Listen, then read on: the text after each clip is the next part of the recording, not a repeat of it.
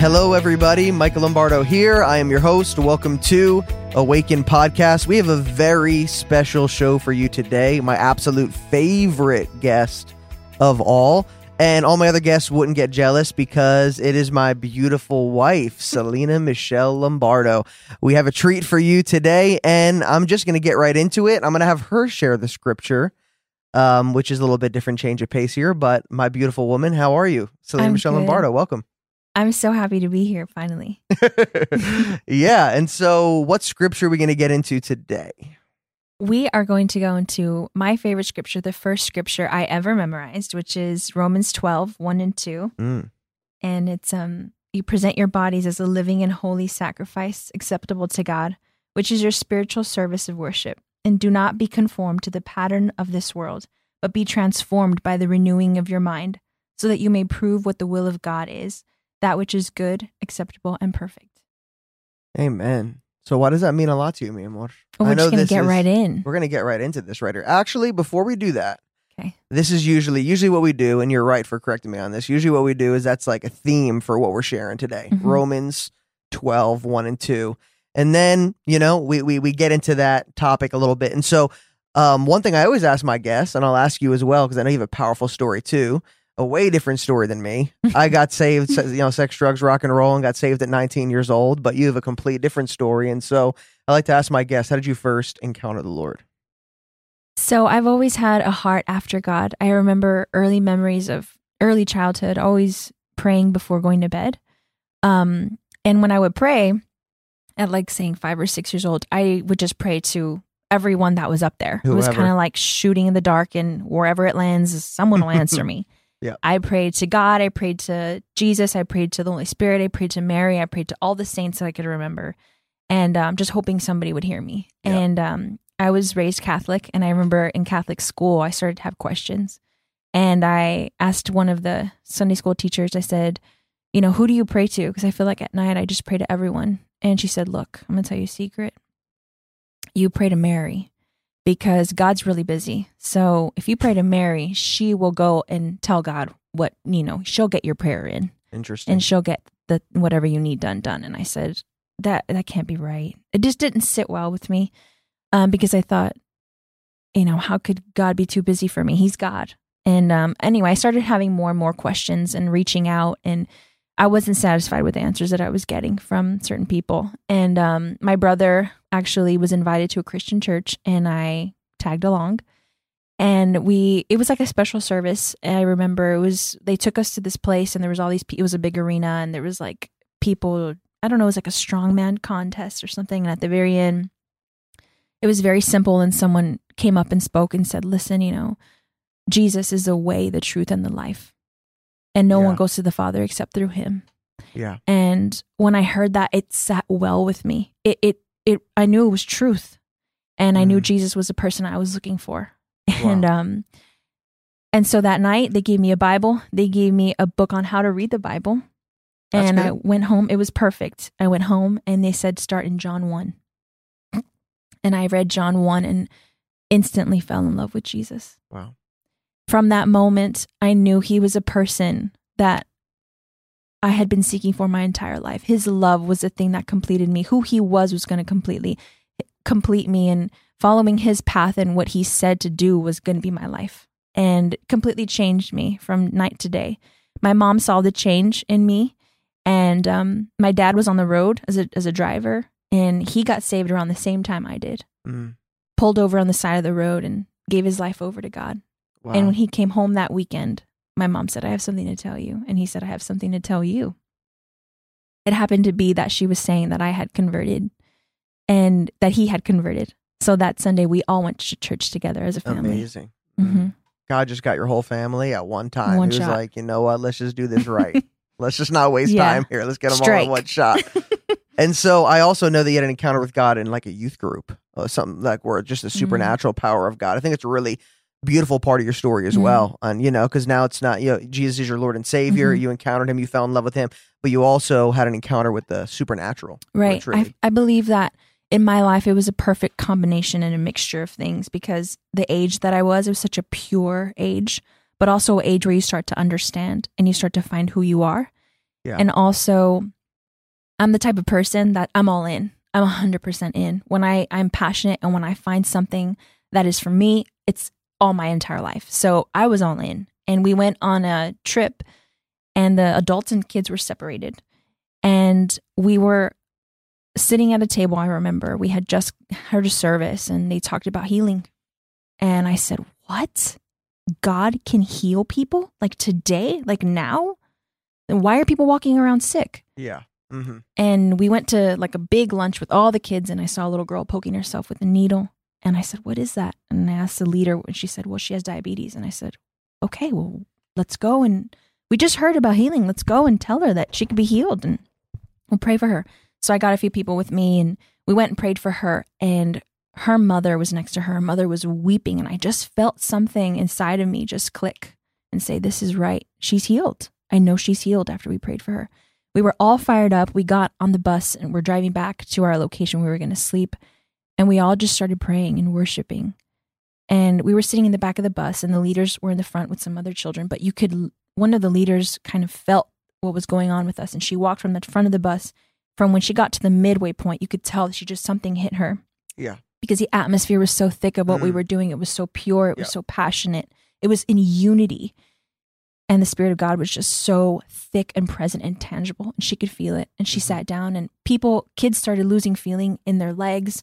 People were speaking in tongues. People were having, kids were having visions. And um, we were kind of afraid because we didn't understand what was happening. We, it was out of our control at a certain point. Yeah. And she came over and said, This is God. He's touching you in a real way. He's showing himself to you. So we went even we went even deeper. By the time we got back to the to the church that we were staying at, we were staying it was a big room. All the women in one room, all the men in one room. By the time we got back to that room, they had to carry most of the kids out of the bus. and all the parents were kind of freaking out. Sure. They didn't have a grid for it. Right. So my mom, I remember, was a little bit like, you know, I could see it in her face, Yeah. trying to understand what was happening. And we went into this room, and one of the ladies she knew, she knew what was happening, and she grabbed my hand and she just started placing it over people. People just were flying all across that room under the power of God, and it was the most beautiful experience of my life up to that point. And I knew that God was so real and that He wanted to do so much in the lives of the people around me and in my life. Wow.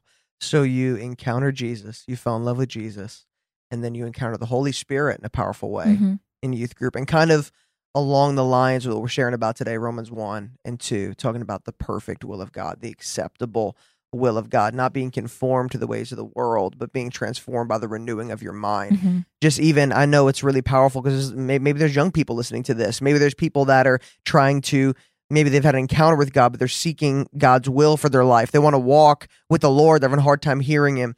I know that you also, at a young age, you had a passion for missions birth Mm. on the inside of Mhm. you, and I just love this. I would like I want you to share this side of it too because you also had other ambitions that the Lord asked you to lay down, which which you wound up in Mozambique, you know, because of it, Mhm. and that's how we met. So I'd Mhm. love for people to hear that side of your heart as well, because a lot of people need to lay some things down sometimes Right. to step into the perfect will of God.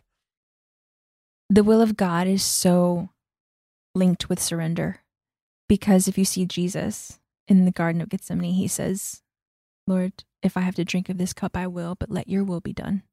Yeah. And I feel like the will of God is something so beautiful and so complex and so outside of us because we're so small compared to God. Our piece in the puzzle is so small compared to the world's. Yeah. And so if you realize that and you surrender and you say, God, you're bigger, you're my father, you know better, I trust you, then you can start on this path. And it's not a perfect path. You make mistakes and he knows every single choice you're going to make. He knows he knows it before you even make it. Yeah. And so I when I read this scripture in Romans, I said, "What? There is a perfect place for me. There's a perfect will for me. I want that." Yeah. As um very very young person, maybe 5 or 6 years old again, um I saw an accident on the side of the street in Chicago. That's where I was living at the time. A little boy got hit by a truck. And I remember there was a lot of fear, a lot of trauma. And I asked my mom, I said, What's going to happen to him? My mom said, "Sh- They're going to take him to the doctor and the doctors are going to fix him up. And at that moment, I knew what I wanted to do with my life. I said, I want to be a doctor. I want to help people. I want to fix people. Wow. I didn't know that story. Yeah. I'm hearing something new today. that was a moment for me, one of those mo- changing moments. And um, so my entire life after that, I dedicated myself to my studies. I loved school. I did well in school, and I said I set out my heart and um, my ambitions to be a doctor. Everybody that knew me knew that's what I wanted to do. I was very vocal about it. There was no Yeah. plan B. That's what I wanted. But when I encountered God and I knew that He had a will for me, I began to seek that and pray and talk to him about it. And I said, and at 12 years old, around maybe 12, maybe 13, um, I realized the stat, the state of the world. And when I heard about the black window, uh, the place of the world where it was just impoverished and lost and broken. Not much faith in Jesus, you know, a lot of other religions. Yeah. Exactly. It was Mhm. dark. It's a, the darkest place on the earth hmm for a lot of reasons. Yeah. Something happened inside of my heart. Something was birthed inside of me. It broke me, even to this moment when I think about it. How overcome I was, it makes me want to cry right now because it's real. The suffering is real. And I felt the heart of God for that. I felt the mission of God on that. I felt God cares so much about these people, and I care so much about these people, and I want to do something about it. And I said, Well, I'll be a missionary doctor. Mm. And I went on for that for with year for years. Um until the certain point. I felt God tugging at my heart and tugging at me and tugging at me. I had a headache for two weeks straight. When was this? Were you in your 20s? Yes. Yeah. Deep well into my college years. Okay. And um after that two week period of a headache, I couldn't even eat. I couldn't sleep. And I remember I said, Okay, God, I'm I'm okay. You have my attention. And he said, Selina, you know I love you. You're my daughter. And I want to bless you. And if you want to be a doctor, you can do it. You'll be great. You'll bless so many people. You'll help so many people. Yeah. And I'll be with you. But I also want to give you this other option. And this other option is my perfect will. This other option is walking by faith, being led by me every step of the way. And if you surrender your life to me, you surrender that and you lay down that piece of your heart to me, I will take you to places that you have never been. I will take you places that you never thought you could reach, and you will reach more people than you can ever imagine. And it was an offer I could not refuse. I couldn't say no to God at that point. Yeah. I knew He was knew better, and He knows my heart of adventure. He knows my heart of fear. Like I just have a fearless heart. I'll, I'll, I'll do it. I'll go.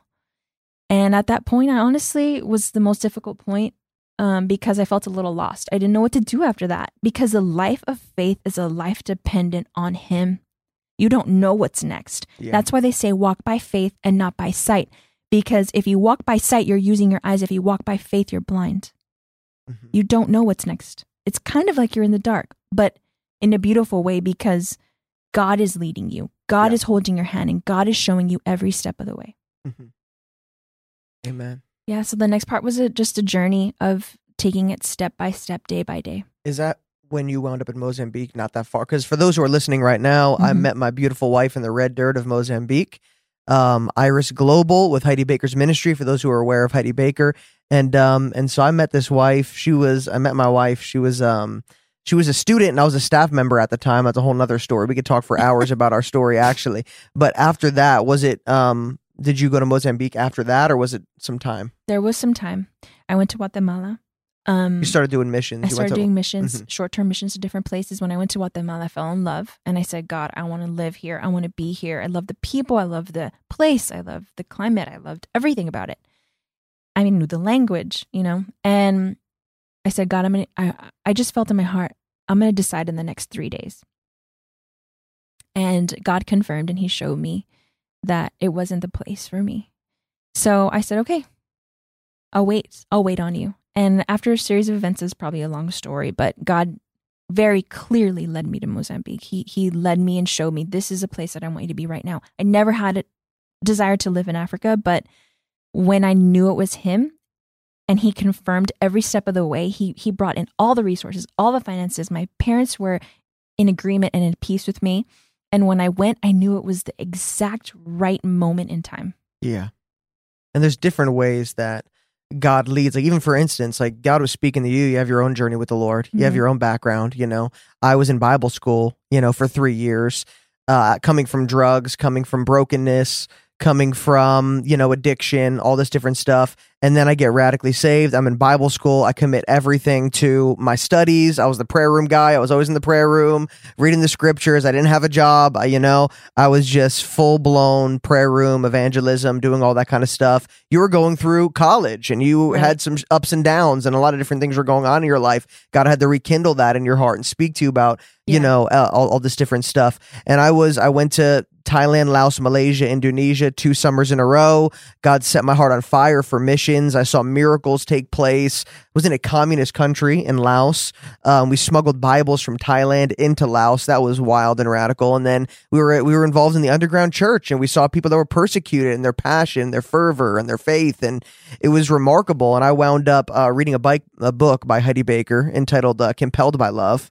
And you always read books by the generals. You know, I read God's Generals about John G. Lake and Smith Wigglesworth and Aimee Semple McPherson about the miracles that they saw that God did through their lives. And you know, it's always like, oh, you, you, well, you, you know, hungry to see that in your own life. But those people have passed on; they're not they're not alive anymore. You know, but Heidi is alive. Mhm. And when I read Compelled by Love, the people being raised from the dead, the food multiplying, the blind seeing, you know, the deaf hearing, I was like, this is happening today. And I want to be there. And God spoke to me. It's wild how God speaks in all different ways, right? Because everywhere I couldn't get away from Africa. As soon as I graduated from Bible school, I couldn't get away from Africa. It was like African people were inviting me to their parties. Uh, every book I read had Africa in it. You know, I'd see a guy wearing a shirt with the country of Africa, you know, the continent of Africa. It was just like Africa, Africa, Africa. And God was just like affirming and confirming this is the way that I want you to go. I'm there for a season. I love it. And then God winds up sending me to the Philippines. I'm there preaching the gospel with one of my best friends. And um and then I have a dream while I'm in the Philippines. And this is interesting too, just in line with surrender. Uh the night before actually, I was at the beach, you know. Uh we worked really hard in the Philippines. Every day we're ministering. And I had three different invitations, one to India, one to Thailand, and one to stay in the Philippines. And I remember just getting before the Lord. And you could always just say, Oh, these open doors, you know, maybe I could just decide, or I like India better. So let me go to India. But I remember just getting before the Lord and just being like, What door do you have for me, Jesus? I don't want every door. I want your door. Which door do you have for me? And I just laid it down in a moment of intimacy with God where I gave him preference and I said, Your will be done. And I had a beautiful moment there just sharing with the Lord, intimacy with the Lord. That night I went to bed. I woke up. I remembered I had a dream that I was back in Mozambique, Africa. And in the dream, I was like, wow, I can't believe I'm back here. But I knew in my heart, I need to go back to Mozambique with Iris. So I looked up Mhm. Iris's website. They said they needed men to help staff. And that's how I packed my bags. I went to Mozambique, and that's how I met you. Right. And for me, at that same time, I had gone through a long relationship and was coming out of that relationship where God really said, you know, God had to get me out of that relationship. Yeah. At that point, I remember um, praying a very earnest, sincere prayer. Because at 12 years old, I was reading the book of Song of Solomon. Let's go back a little bit. And that book, that's a that's an interesting book to read at that age. Yeah. I remember reading things I didn't understand. And I'm reading the scripture that says in Song of Solomon, do not arouse or awaken love until it so desires. I didn't know what that meant. Mhm. And I said, God, what does this mean? And he said, Don't stir your heart up for your husband before your time. So don't pray for him. Don't think about him. Don't make lists about him until I tell you. I said, Okay. So I told my parents at like 12 years old or 13 years old, God told me I'm not to pray for my husband. You are. You pray for my husband. They were like, Okay. I never once prayed for my husband my entire adult life until this point. They must have liked that. Of course. Yeah. um, until about a few months before I met you, Mhm. and I felt like God say, "Pray for your husband." he And gave at you the that, freedom to he he you. released me, and at that point, the amazing thing was, I knew exactly what I wanted from God, and I said, "This is my prayer, God. I just want someone who can be led by you, so that they can lead me in the way you would lead me. That's all I want. Amen." Wow. So I was also led to So Mozambique. you didn't want the coolest guy. You didn't want the most, you know, the best God gave me that guy. and everything else I wanted plus more. That's he honored awesome. that. I think he honored that my heart was after him, even in my husband. And so he gave me all my dreams. And for those who are listening, that maybe you're single and you have a desire, you know, to be married, or maybe you've come out of a bad relationship, you know, um, God did a quick work in Selina's heart. She was, you know, when she met me, how how long were you broken up with him? Mm, Three three months. four Three, four months, and God did a quick work in your heart, you know. And we got we, it didn't take too long for us to get married either. We'll get into that. we'll get in. We'll get into that. Yeah, but like me, like I was in Bible school for a few years. In my heart, I was more ready and looking and aware. Like God, I'm ready whenever you want to bring someone into my life because I spent five or six years just focusing on what me and my calling and my relationship with God. And I felt like I was in that place. Selina, when you were in Mozambique, you weren't looking for that at all. No, I actually, you know, God, Mozambique was such a special season for me because when I arrived there, I was like, I am here. This is my time. I was all in to the mission, you know, to to this beautiful place with these beautiful people. As like the first time you saw me, I was just Yeah. my entire heart was set on serving these people and loving these people and being all in. I did not expect to be around 300 people my age that were beautiful and young and passionate, fiery missionaries From all over the world. From all over the world. I wasn't Australia, expecting New that. Zealand, everywhere. Mhm. I wasn't expecting that, and Yeah. so I it, was, it wasn't in the forefront of my mind. Yeah. hmm And so, so we're we're in the Mozambique. So you're free. You're Mhm. like you're like in Mozambique in the red dirt. You're not thinking about a man. You're thinking about the Jesus. Is who you're thinking about. And you're like finally on the mission I'm doing field. what I've been wanting to do my whole life. You're doing what you wanted to do your entire life. And then me and you meet. Okay, we're doing worship underneath a tree. hmm All right, an acoustic guitar, uh, djembe. hmm Bible. singing from the scriptures. Just said Mhm. Julie Meyer on, you know, Mhm. talking about singing from the scriptures. We're singing from the scriptures. Lamentations. Lamentations. I shared about that and you know in the show. And um the presence of the Lord, the thickness of the presence of the Lord, and people started to gather from all over the base, Mhm. singing, you know, just a tangible electric presence of God, right? And so through worship, we actually Mhm. began to get to know each other, Right. you know, spend a little bit of time together. Mhm. We uh we had some conversations with each other a little bit longer in public, open, not Mhm. behind closed doors, not when no one was around. We were very intentional about doing things the right way, you know, especially at Iris. And so we had some really deep convos. It was actually really cute because in Mozambique, you know, I had about one, two, three, like five roommates in a room in a house, and on the back porch, that's where we would sit and talk. Yeah. And in Mozambique, there's no windows; it's like a screen. You hear everything inside. So all of the girls in my house could hear our entire conversations, and when we would laugh, they would laugh, they would giggle. Yeah, yeah. they would yeah. hear, you know, our entire conversation. And they knew. They they they were like, Selina and Michael. I mean, people knew instantly. And we weren't, you know, we weren't flirtatious or, you know, you never flirted with me or were smooth talking with me. We were just talking about what our heart was passionate about.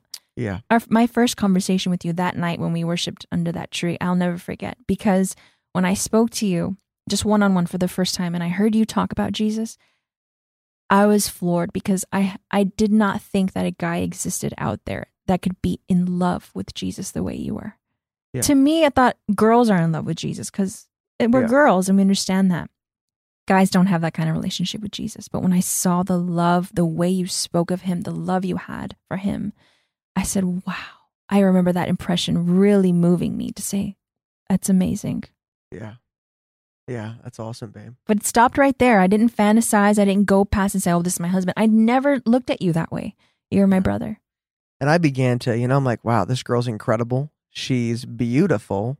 I'm sorry, I like to keep it light. Yeah, I know. it gets all intense. I always got to bring it, get, get, bring, make it a little light.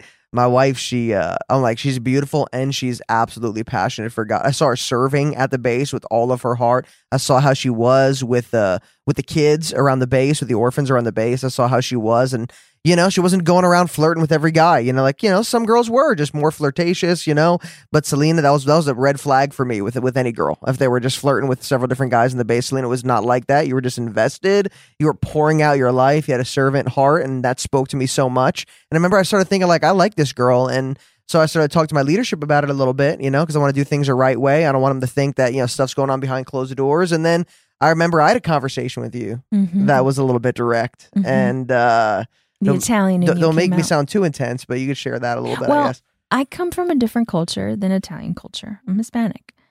And you were the perfect amount of direct. It was refreshing. It was a little, it surprised me a little, but it was refreshing because you just came and said, This is how I feel about you. I think you're amazing. I want to get to know you better. I'm not talking to anyone else. And my leadership knows about it. What do you think? And I was like, Oh, that sounds great. and at the time, one thing that really bothered me, and this is for Christian guys and girls out there right now, um, I had a lot of close friends. There's like 18 to 20 staff members. Some were guys, some were girls. We were a tight knit family. Like we really bonded um, in Mozambique. And so I would ask at the time, I I was very uh, interested. I would ask the girls, like, hey, so what is your experience with Christian guys? Like, how are they treating you or whatever? And I would hear about guys being flaky and not communicating their desire. So a girl would be led on, like he would flirt with them or spend a lot of time with them, but never express how he really felt about them. And then he would like ditch him or whatever, and they'd be completely broken. And so I remember just thinking to myself, like, wow, we're just not doing it right. We're just not doing it right. Guys are not communicating, or girls are being flirtatious, and guys are getting burnt or whatever. And so uh, I like, I was like very intentional about. Uh, I'm not going to be, you know, I'm just going to tell her where I'm at, just so Mhm. she knows so that I'm not leading her on or, you know, because we had a few conversations at that point. I don't want you to, you know, and so Yeah, they was, were long conversations, deep conversations. And I remember the night before you came up to me, I told my house leader, I said, look, you know, if he doesn't say something, I will. I'm going to give him one day because I'm a direct person. I'm type A. And, but I, I not, I wasn't going to say something about how I felt about you. I was just going to kind of bring it up in conversation. I do believe that the woman needs to be pursued. I do believe that the man has to set his intentions. I do believe that the man is the one that takes the lead always. He's Mhm. always the one that should make the first move. That's godly order. Yeah. And so I mentioned it, I think in like in a passionate way, like if he says something, I if he won't say something, I will. I don't think I would have. I think it was just kind of like in my heart I thought, I think it's around it's it's around the right time where he should tell me his intentions. And you did immediately. And that was Yeah. so honoring to me. So Wow. And so now I began to seek the Lord because my emotions started to get involved and thinking like I actually I'm starting to like this girl and I uh I remember thinking to myself I don't want to go through this get my emotions involved and it doesn't work out and then you got to work through that and then you got to meet somebody else. I just didn't want to go through that process honestly and I got before before I got too deep into it and my thoughts and, and heart I just got before the Lord and I'll never forget this night. It was dark and I was in a hut and you know and I laid down on one of those wooden un, very uncomfortable wooden what do you even call those it's like a things? daybed. It's like a day bed of some kind. And I just got alone with the Lord. And I remember, I don't know if these were my exact words, but it was a cry of my heart. I just remember saying, like, Lord, if she's the one you have for me, amazing. I'll receive this with joy and thanksgiving. If she's not the one that you have for me, then I die to it Mhm. right now. And that came from a very genuine place in my heart, you know, and sometimes you got to say it and confess it and speak it to the Lord before you even feel it, you know, but it was, it came out and I was just like, God, I just die to this. I surrender this. Just take it away. Just kill it. Just take it away, you know? And, um, and I just had a moment with God where I just spent a little bit of time in his presence. And I remember I went to spend time with you because we can go into a lot of details of our story, but I went to spend time with you that same evening and we, um, were talking and we actually did some worship together. It was a cappella, there was no guitar. We just sang and there was a very tangible, sweet presence of the Lord. I need you more. We were singing that one. Yeah, yeah, don't get me going right now. Let's not do this. And so um we were singing that. Was it that was that the song? It was. That was the song. I love that. That's like my heart song for years. And so um we sang that and then uh, the presence was there and I just remember saying to you like Selah, you know, that word from the scriptures in the book of Psalms. It's a musical term to pause, ponder and meditate on the Lord. And so I said that to her like think about this moment. Let's pause like wow, what a special moment. And then my and then Selina looks at me and she says, "You mind if I share this?" No. Selina looks at me and she says, "I'm going to have a daughter named Selah." And for you guys listening, you're like, okay, cool. What does that mean? But for me, it meant a lot because three years earlier in Bible school, I had a dream that I was on the mission field somewhere. I don't know where. And I had a seven or eight year old daughter. And um, she was praying for the sick and she was prophesying and she was, you know, she was operating in the spiritual gifts. And I remember thinking, like, wow, this girl's amazing. And I knew she was my daughter. And I picked her up in the dream and I spun her around and there was a presence of God. I woke up and the presence was still lingering there. And I just knew that I was going to have a daughter one day and her name was going to be Selah. I just knew it in my heart. At that time, I didn't know anyone named Selah. Now I've run into it some and have seen some Christians name their, their daughter Selah. But at that point, I've never heard of it as a name. I just saw it in the book of Psalms. And so, you know, fast forward now in that moment where you look at me and say, God told me I'm going to have a daughter named Selah one day crashed right in my heart like Mhm. like a like a bag of bricks just like Yeah. whoa to me that was a confirmation that i needed because god spoke to me about selah and he spoke to you about a daughter that you know that we were going to have and for me that was a connection point and i got awkward Yeah, you just you were silent. there was no reaction to to what I had said. It was just like, got awkward i was like i'm Crickets. not gonna I'm, i knew in bible school they said if you have a dream about somebody don't tell them right away that you're my wife or whatever Yeah. you know i don't want to i don't want to push you away or freak you out or weird you out so i said all right i'm gonna save that in my heart like mary i'm gonna ponder these things Mhm. and i'll bring it out at the perfect time or whatever and so for me that was the confirming point and i just love how when you surrender your life to god you know, it might not look like a dream always. It might not look like something supernatural or a vision or whatever, but he comes with utter peace and he will confirm it. He will honor you for surrendering to him, right. you know? And so I've, you know, and then share a little bit.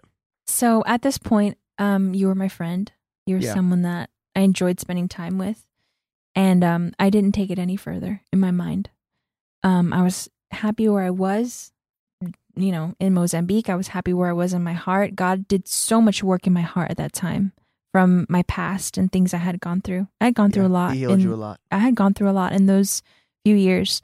And I remember just spending hours with Jesus and just going through all of those things that I went through and him healing me. I remember just surg- surgery, Mhm. healing me day after day for hours. Remember, we'd spend hours on the ground in Mozambique just Yeah. in worship. And Yeah. that was an important season for me. That healing season was very important. Um, and so at this point, you know, that was the night before. Mhm. Um, the next night, I'll share this part of the story. oh boy, I'm nervous. It was graduation of the school. Okay. It was a heightened day. I mean, everybody was just just the energy was so high. Um, and I remember that night you said I need to talk to you, so you took me to this beautiful the Ah, I see where you're going here. This is good. Yeah, I'm glad you're sharing this. Took me to the hut, and it was nighttime. There was a little light in the center of the hut, and you said, "I've prayed about it. I've gotten confirmation. I think you're amazing, and I feel God on it, and I think we should step into a relationship together. Um, we have to decide now because." No This- pressure. the, the the the staff members here would like to invite you to come back as a staff member, but dating is not allowed. So if you choose to be in a relationship with me, you may not be able to come back because they don't allow dating. You know, or we could just remain platonic and you can come Mhm. back as a staff member and then we'll just but we have to remain platonic the entire semester when you come the Yeah. entire school when you come back. Yeah. And you were like, so we need to make a decision. Very direct. And I was like, New Jersey on you. My family I, i'm very close to my family and you they didn't even know you existed. I hadn't even spoken to them about you. Um my heart started racing. My mind thoughts just were flying through my mind. And i remember looking right at you and just everything going so fast. And i said well can we pray about this? And you were like sure. Yeah. i turn. we both turn, put our heads down i close my eyes. The second i turn my attention to god everything stopped, froze. My mind, my thoughts stopped. My heart slowed. It was like everything just was slow motion and light and free. And I, I opened my eyes for some reason, and this white bird came into the hut and was just flying in circles around That's our real. heads. That's real. That happened. Oh yeah. I'm looking at this white bird. I don't even know what bird it was. And it was flying in circles right above my head. And I heard God audibly speak to me and say, I will lead you with this peace. This peace that you feel right now, I'll lead you with this. This is how you know it's me. Yeah. You don't have to know all the answers to all the questions. Just know this is me. And then we you started to pray out loud. And you just say, I hear God say this. And what you were saying out of your mouth, I was hearing God say. Wow. That he was pleased with us, that he loved us, that he took delight in us, and that he was in it. That was one of the most beautiful moments of my whole life. And um I had total peace after that. And I said yes. and they still asked me to come back as a staff they member. did. They did. That was the Lord. And so this is something that even on the way over here you were telling me. Um, yeah, but our first date. A couple days later. A couple days later, we went on our first date. Beautiful place on the beach, you know, in Mozambique. It's a gorgeous country, even though there's a lot of poverty. It's still a gorgeous country right The there by the water is, Mhm. is is amazing. And so, what confirmed things for you? Tell, tell us a little bit about that. So at this point, I knew that I was led to be with you, but I didn't have any other, you know, confirmations of what to do. But on our first date, we we went on a triple date. Oh yeah, that's right. Yeah. I remember that. So we broke off after we ate, and we were sitting on the beach. And I remember looking up; the sky was so beautiful there. And you said, "You know what? Again, a direct." You said before, Direct. Mr. Direct, Mhm. before we take this relationship any further, I have to ask you a question. And you said, I need to know if you're willing to lead God. I mean, sorry, that is you wanna- not the you question you lead asked. the. Lord. Go ahead. You said, I need to know if you will be led by God radically no matter where He will take you, if you will go. Mm-hmm. And when you asked me that question, I said, I thought I was going to have to ask you that question. Mm. Because that's what you were used to. Right. You know, in past relationships, Right. Mm-hmm. you're you were more the one that was like leading. You know, spiritually at least. And at that moment when you asked me that question, I knew you were my husband. Yeah. I knew I said, This is the one. This is Mhm. the one that I Mhm. prayed for that one day when I said I want someone that's led by God. And it was just beautiful. I, I remember it was just God is so God's a romantic. He is. Yeah. He wants to fulfill the desires of our heart. I feel like Mhm. sometimes I get a little bit antsy when I share every detail of our story, but I feel like he's in every single detail and it honors him to show every part of he's in it. Mhm. He's in every part. Yeah. Yeah, and um, one thing that I really, you know, I love that. You know, one thing that you take pride into a little bit is, hey, I usually hear before Michael. you know, you make that. You, you always they say. Usually, I hear, and then Michael gets on board. You know, God speaks to him later. I mean, but I knew, I knew first. In that That's moment, I was just, I was just making sure your heart was in the right place. Yeah. I was just playing. I just was, you know, but You're right. but I knew, you, You know, knew first. and no, but I'm just I'm messing around. But I just I love you so much, and I'm so grateful. And I just feel like people that are listening right now, one thing that I want to pull out of that, Yeah. one thing that I really love to pull out of that is that you know the Bible talks about being equally yoked. Okay, and I know that you know there's uh, a man or a woman or whoever's listening right now. I feel in my heart to really kind of highlight this for a minute. Um, you may be in a relationship where the person is dragging behind you in the faith. You know, um, you're just not in the same place spiritually. You're not being in the exact same place, but your passions need to be in line. I was wondering if you wanted something different than I wanted. You know, it's we're we're on our first date, and I wanted to know: Do you want to lay everything down for the gospel? Do you want to live for Jesus? Because that's what my life's about. So if your life's about something else, you know, if you just want to go on a mission trip, or you know what I mean, and, Yeah. and do certain things, but ultimately you have these other desires, and you're like, I want to make sure, hey, I may have you know, God may have me do something a little bit differently than what you're doing, but ultimately we're doing it together. We're supporting each other. We have the same vision and focus, and it's all about Jesus, you know? And I just feel like a lot of people, maybe they're in their early 30s, um, mid 30s, you're starting to think to yourself, like, oh man, I need to get married quick, you know, before I, you know, you're thinking naturally, like, okay, time's going by. So then people naturally feel like they need to settle hmm a bit. I don't know if you have any thoughts about that that you'd want to share. I just know that the heart of God for your life is so precious and you have to trust Him. You have to trust Him. And I think if you're led by Him in your life, He'll lead you to the right person that's supposed to be for you. Yeah. Instead of focusing so much on the other person's life, focus on your life and being led. Yeah. Because for me, that's how I found you Yeah. being led by Him to the right place at the right time. It ended up that it was in Africa. Yeah. You know, but he could lead you to a yoga class. Yeah. He could lead you to he could lead you. And and when you choose to be led by him, Mhm. that's all I feel like you should focus on. Because Right. if he leads you on your daily walk, then he'll lead you to the most important decision of your life, which is who you're going to marry. After that point that you choose who you're going to marry, the rest of the decisions in your life involve that person. Yeah. So I do think that there should be a little bit more of a weight, you know, on who you marry. You're right. Your passions should be complementary. Yeah. I think that trust, like you were talking about earlier, You know, trust is huge. Trust and surrender go hand in hand. You can't surrender to a God that you don't trust. Right. You surrender to Him because you know that He's a good God.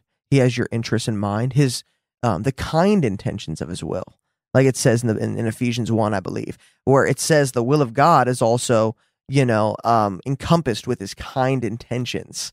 You know, and so it's plans to prosper us, not to harm us, to give us a hope and a bright future. It's this it's this God who is our daddy, our Abba, right? And he made us. He formed us in the womb. He knows exactly what we need. You know, one thing that always comforted me was that, you know what, Lord, like you know what I need more Mm-hmm. than I know what I need. You know who I'm going to be in 10 or 15 years. You know who that individual is going to be in 10 or 15 years. You know who complements each other and Amazing. and who doesn't. You know what what callings align with one another. And so I decided, and I believe, you know, God doesn't always you know, give the same kind of signs to every single individual. And that doesn't mean, you know, when they got married, that wasn't the right situation. But at the same time, like I decided in my heart, and I believe just got honored that Mhm. of like, I trust you and I want you to make the decision. like, you know what I mean? And there's a there's a huge aspect of just faith. You gotta you gotta believe that God knows the timing. He knows your heart. He knows what you need. His intentions are kind. His Mhm. will is perfect and good and pleasing and acceptable. Like that's a huge part of it. I, I agree. I feel like in my life, the way my mind thinks is in layers. There's Yeah. a foundation, then you God builds on that. And I feel like the foundation is intimacy and knowing God. Mm. Because if you don't know him, you can't trust him. You can't surrender. You can't be Yeah. led. You can't hear his voice. It doesn't fall into place. And I feel like I would always touch on this. I always touch on this when we when I talk to anyone. Yeah. The foundation of this house is intimacy. Mhm. Spending time knowing God. Spending time with him. Yeah, in His Word with the Lord, walking with Him. praying, Yeah. just meditating on him, time with him. It, Mhm. it's like it's a relationship. Yeah. That's the foundation. Once you have that foundation, so many things can he can build on you. He can take you places. He can do things with you. And I feel like sometimes people in their walk, they want to do step 3, and they haven't gotten step 1. Mhm. Step 1 is knowing him. If you try to get into God is big. Yeah. This life is complicated. The will of God is complicated. Mm. Go back. If you feel lost, go back to the basics. Strip everything down. Mm. Go back to the basics. Go back to knowing Him. Go back to knowing that He's a Father, that He loves you, that He had, like you said. Yeah. You know, Jeremiah, mm-hmm. I know the plans I have for you. God knows the plans He has for you. Yeah. Then know Him and you'll know His plan for you. Then you'll be able to trust Him. Then you'll be able to surrender to Him. And then Romans comes into play. You'll be transformed by the renewing of your mind. Mhm. You don't rely on earthly wisdom, you rely on godly wisdom. Right. Because his wisdom is higher, his thoughts are higher. He not only knows your life, he knows all of the lives around you and what they need too. Mm. And he knows, I mean, imagine the, his heart for the entire world and how he's this big, this big chessboard, I feel like. And every Mm. piece he moves and he puts you into play. And he knows what's going to happen in a year, in five years, in 10 Mhm. years, in 20 years, in 100 years. He knows. And if you take those steps with him, those little steps, then he says, you know what? Because you honored me with your life, you're going to see my blessing in your life and in the lives of your family, in the lives Mhm. of your friends, in the lives of your children and your grandchildren, and on and on and on and on. Amen. There's a scripture in Colossians. You talk about wisdom. Scripture in Colossians that says all the treasuries of wisdom and knowledge are hidden in Christ. Mm. I just love that because Mhm. if you want true knowledge, if you want true wisdom, it's hidden in Christ. That's Right. where you're going to find it. And as you seek His heart, Mhm. That box begins to open up to you. That treasure box begins to open up to you, and jewels and gems and truths and, and knowledge and discernment and wisdom. All these things that that you need for life and godliness in this earth to live your practical life on this earth. You you have the spiritual wisdom and the guidance to be able to do that. Jesus is a pearl of great price. Amen.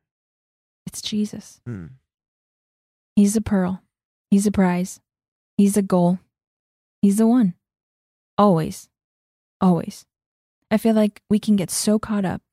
And as our lives go on, and as our lives get more complicated, and as we, and now we're married, now we have children, now we have things to do, in, in all of that, it's still always Jesus.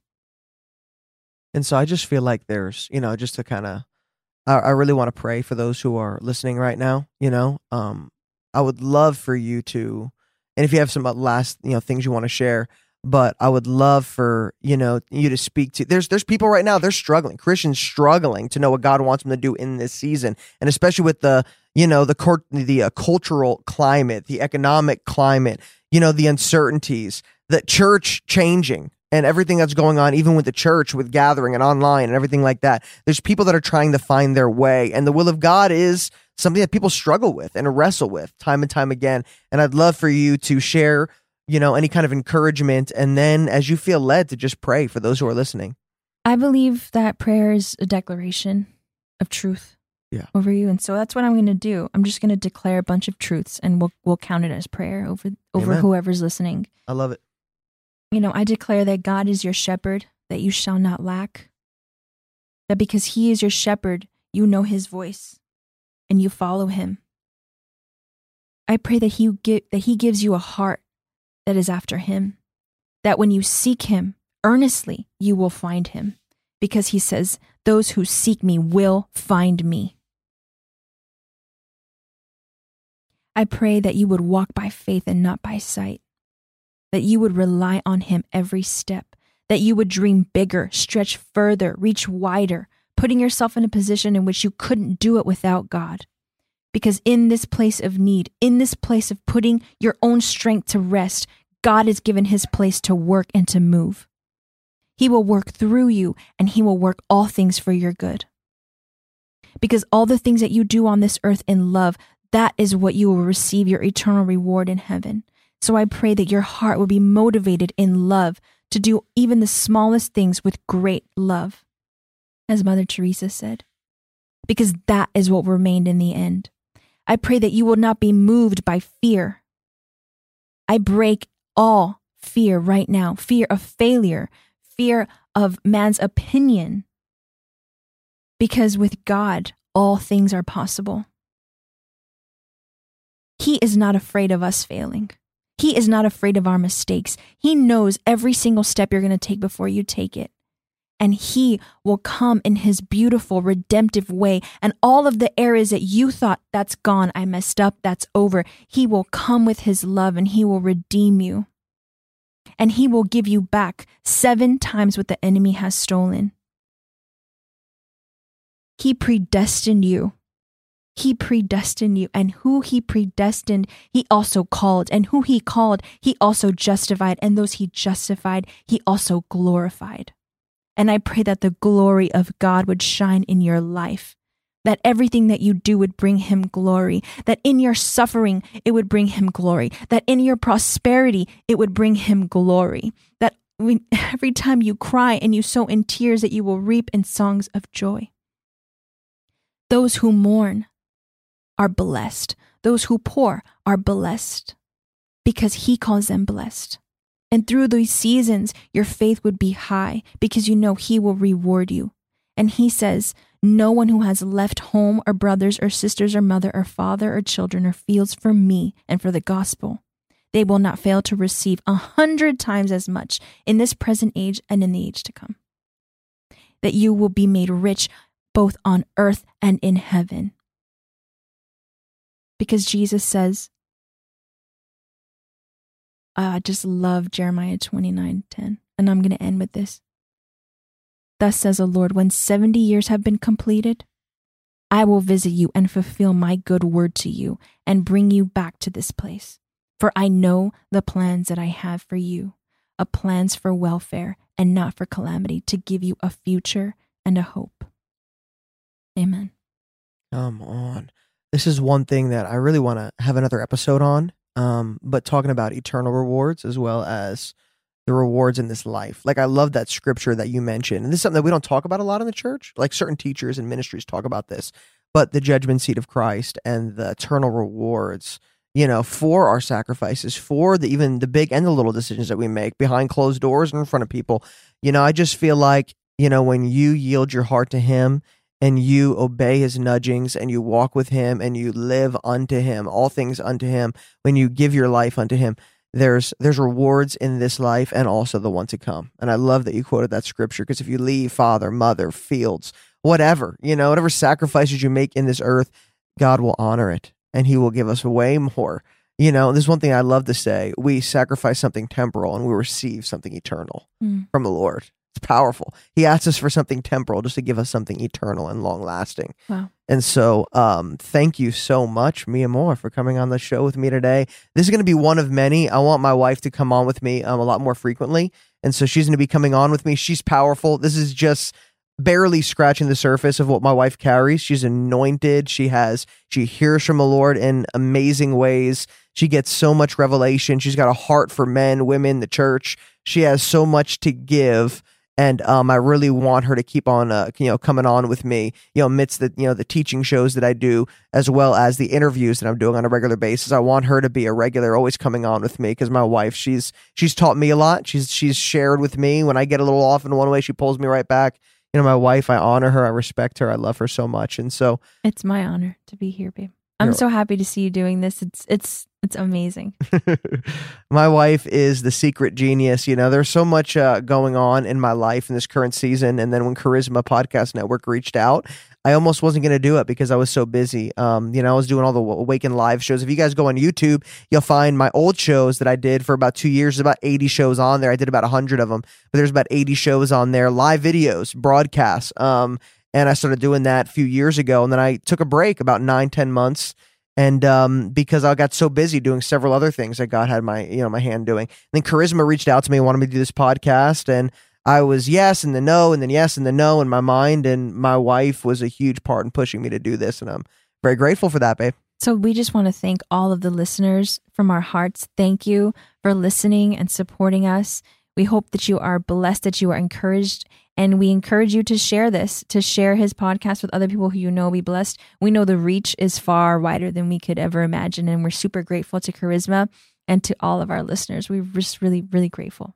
Thank you guys so much. Like like my wife, my beautiful wife said, subscribe, rate, review the podcast, tell your friends and family so they could listen to it. If you a certain episode, someone pops into your brain, you know, pat, you know, pass it on to them so they could be encouraged by it. We want to get this out to more people so they could be encouraged, blessed, strengthened by the gospel of Jesus. And so, love you guys so much, and see you next time on Awaken Podcast.